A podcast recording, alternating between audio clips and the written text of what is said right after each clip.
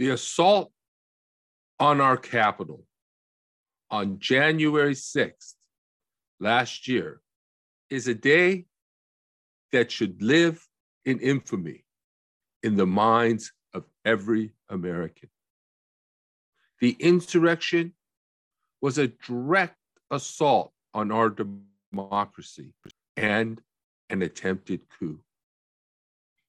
The global collapse of democracy has invaded America, and it's up to us to fight for democracy and the American way of life, lest we lose our freedoms and our right to vote.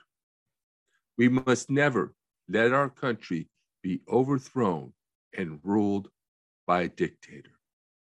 Come to make sure it never happens again. Let's gather together to call for an end to the politics of division and to protect democracy and voting rights.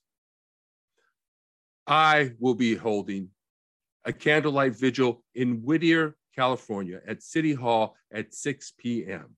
Our featured speaker is United States Representative Linda Sanchez.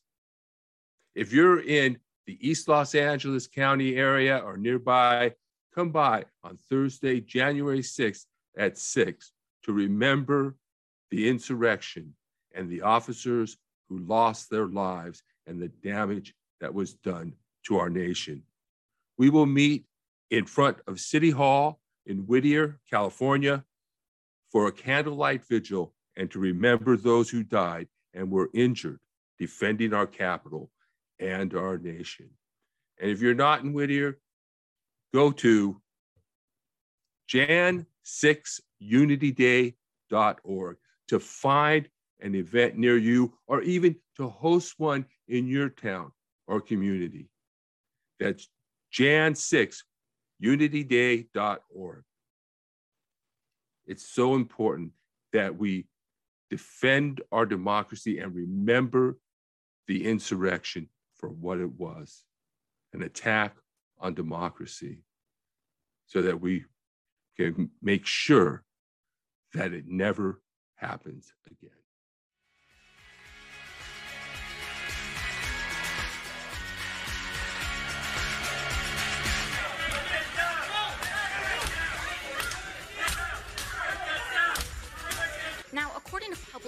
Reporting, uh, D.C. Mayor Muriel Bowser first called Army Secretary Ryan McCarthy to ask for help at 1:34 p.m.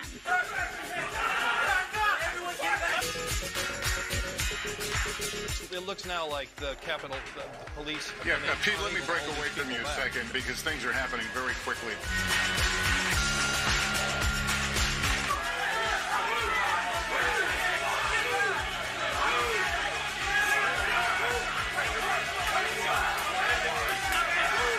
According to your written testimony, you were, quote, aware that demonstrators had breached the Capitol.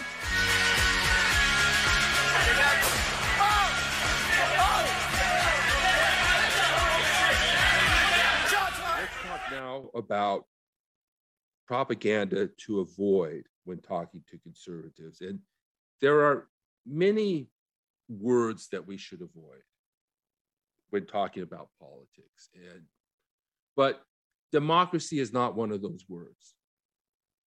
If you want to talk, I mean, a lot of my motivation for doing this is that there's been a dissing of democracy and all the democratic propaganda. And now we're being told that we want to use the words voting rights and stay away from the word democracy because people don't believe in democracy. Young people don't believe in democracy.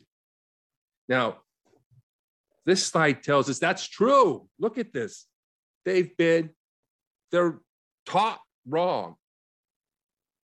And so we're going to need to stand up for democracy. Yes, we can talk about, I think voting rights is a good idea.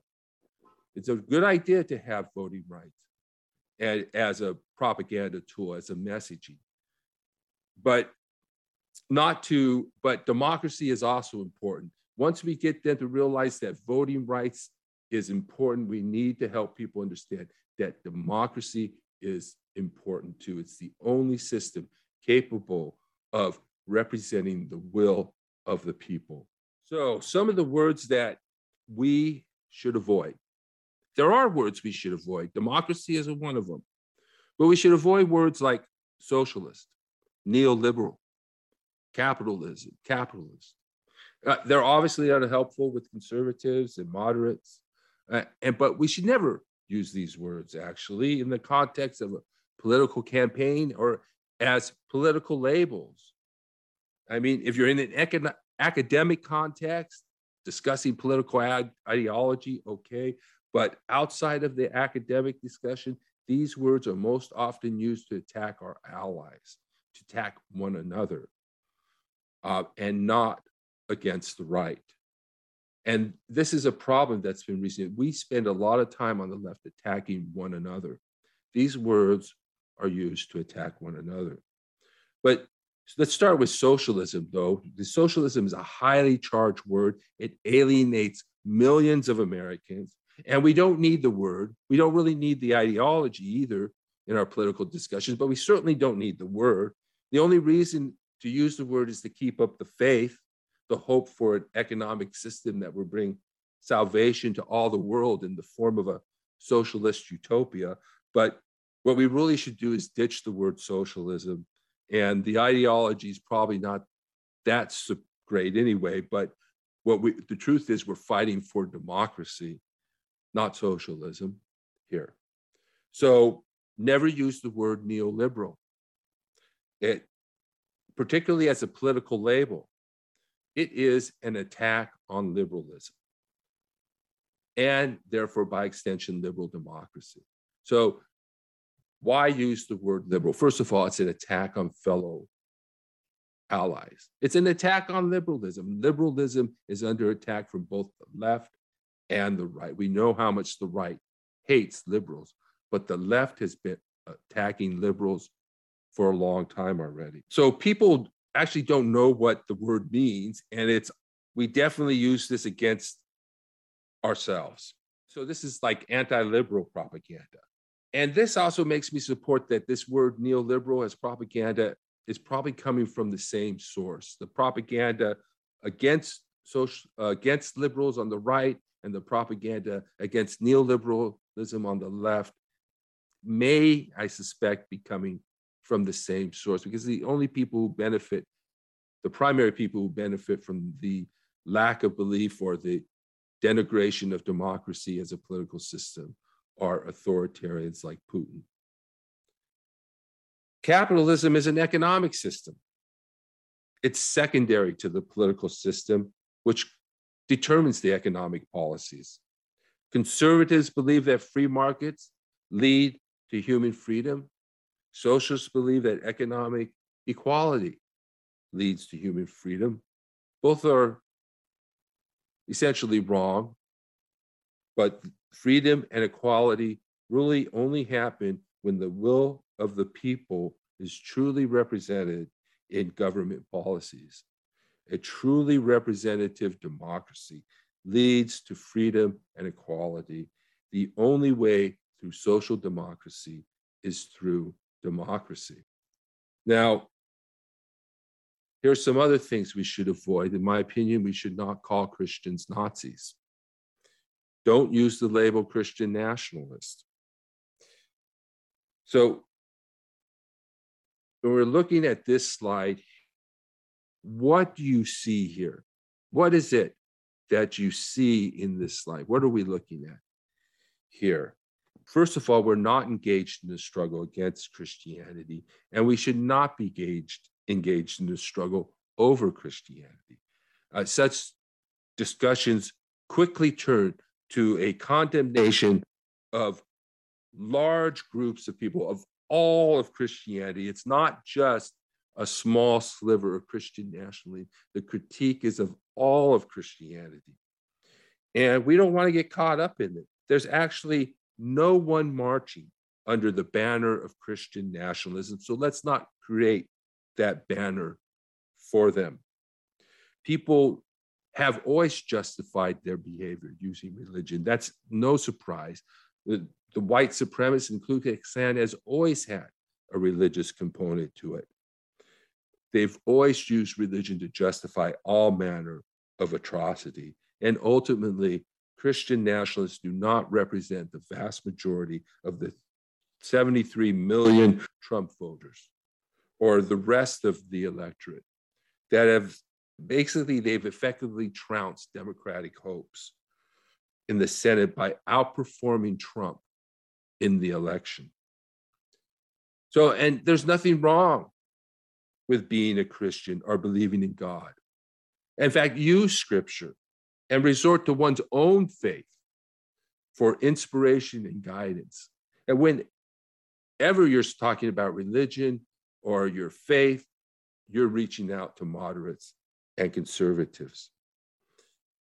So, so what I see here, what I see here, and the first thing I see here is a book market.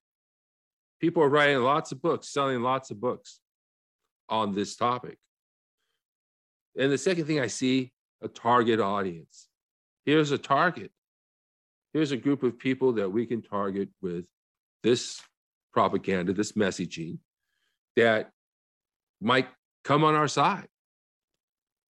Yeah, so th- so that's what I see here. That this is a that um, we need to look at both this and the democracy slide, where we see the decline in democracy, not just as a measure of public opinion, but also a measure of the effectiveness of propaganda.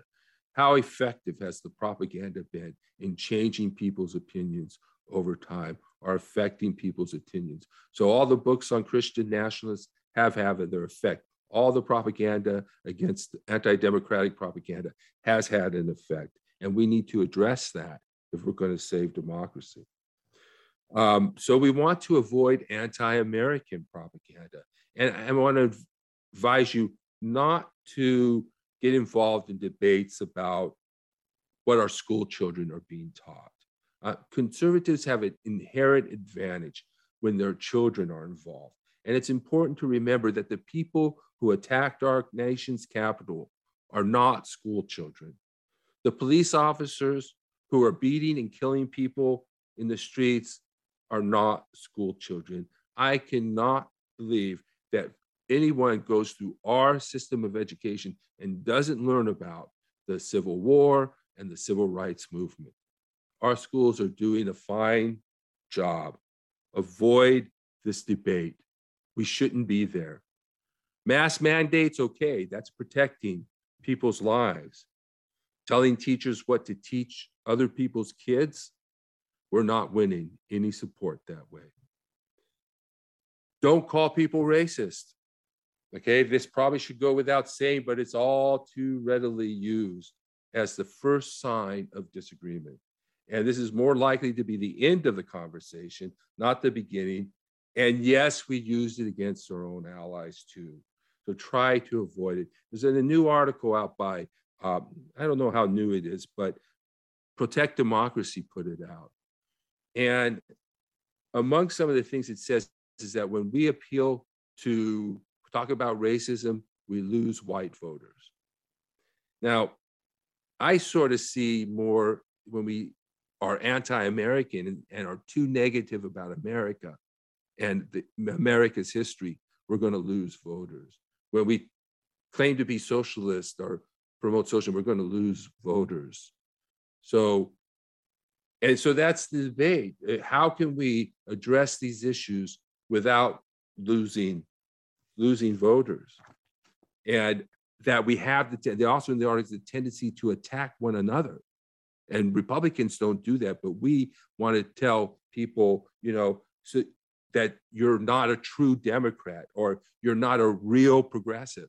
So don't call people this, or even RINOs. Don't call people RINOs. I know most of you won't. Don't use litmus test. Uh, these are purity codes that they exclude rather than include people. They tell us that, oh, we're pure, but, you know, and you're not, and therefore you are not true, not real. Tell them when people tell me I'm not a real progressive, I just say, okay, I, I won't be a progressive then. Is that what you want? You know, you want, you know, that don't do it.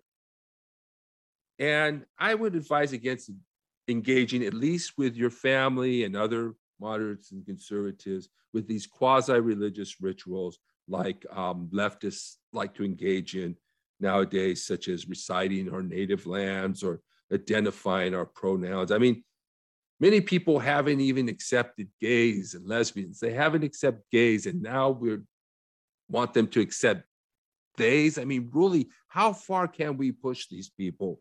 It, we can leave our hyper identity politics at home. Okay, so after all of this, one might ask, and there's a legitimate question to be asked here. And that question is this Have we lost our minds? What are we really thinking when, as my brother told me, we send paperwork to parents telling them about their child's choice of pronouns? My brother said that hit him, felt like it hit him in the gut. Do we think we're winning the minds and hearts of the American people by doing things like that? I don't think so. So I want to talk about one last thing here, a few extra slides. So many of you may know who this person is. Some of you may not. Uh, her name's hard to pronounce. She goes by Jiggy, and she's the executive director of the Independent Strategic Research Collaborative. So she is a professional propagandist. Now, the fact that she's a professional propagandist, I don't have any problem with. We need professional propagandists. We have a big messaging problem. The fact that she's a professional propagandist, I don't have any problem with. I don't necessarily have to agree with her, but we do need professional messaging. So, but let's let's take a look at this is from a job description. So let's take a look. Communications alignment. The Independent Strategic Research Collaborative facilitates research and communications alignment to help the progressive movement realize the promise of a truly equitable multiracial democracy. So, you know, the most important point here is the point that we are being propagandized. I mean, a lot of people think, oh, we're not being propagandized. We only speak truth. Our guys are only speaking truth. It's not the case. Okay. And thank God it's not the case. Every we need propagandists, but we also need to be aware of it. What does she mean by communications alignment? And what does she mean by multiracial democracy? So there's been this debate, you know, should we use the word democracy or should we use the term voting rights? And I think this lady came up with a good idea to use the word voting right, especially for those deceived and misled young people who have been taught wrong. Yet at the same time, is that really the motivation behind it? Should we be just accepting, first of all, that people don't believe in democracy anymore? And then, secondly, are we actually participating in that by framing the democracy debate into the racial narrative. And I've been opposed to that for a long time. I'm a strong advocate of building a pro democracy movement. I've been resisting the attempt of the anti racist movement to take over the democracy movement and subordinate it to their cause. And I've been fighting against that, but I could not hold them off forever. And so recently, it has come out that they have decided that vote democracy is out, voting rights are in.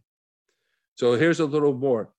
Our research, large scale briefings, messaging memos, and strategic intel tie together desperate voting and electoral issues under a single narrative umbrella. See that narrative that is able to both grow and inspire greater engagement from our base. From it's a base strategy. This is not a strategy to reach out to the middle of the country. It's a strategy to organize and, and align the base. And so, so that I got one more slide here to show you. And then we are deliberately low profile in order to ensure collaboration and buy in with partners. So, what that means, they're on the DL, they're on the down low. So, they don't want us to know what they're doing. Why voting rights beyond just sub, subordinating democracy to the to the racial um, narrative, to the anti-racist movement, but also democracy and socialism. Are we being aligned ideologically as well? Because all this anti-democracy, neoliberalism stuff and attacks on fellow Democrats are coming from some of these same people. And it's harmful to the cause of democracy. So I think while she's got a good idea in promoting voting rights and using that as a rhetoric, it's not a good idea to not use democracy and not talk to democracy. That's the only way we're going to bring the country together. And that may rally the base, but it's not going to reach out to the center.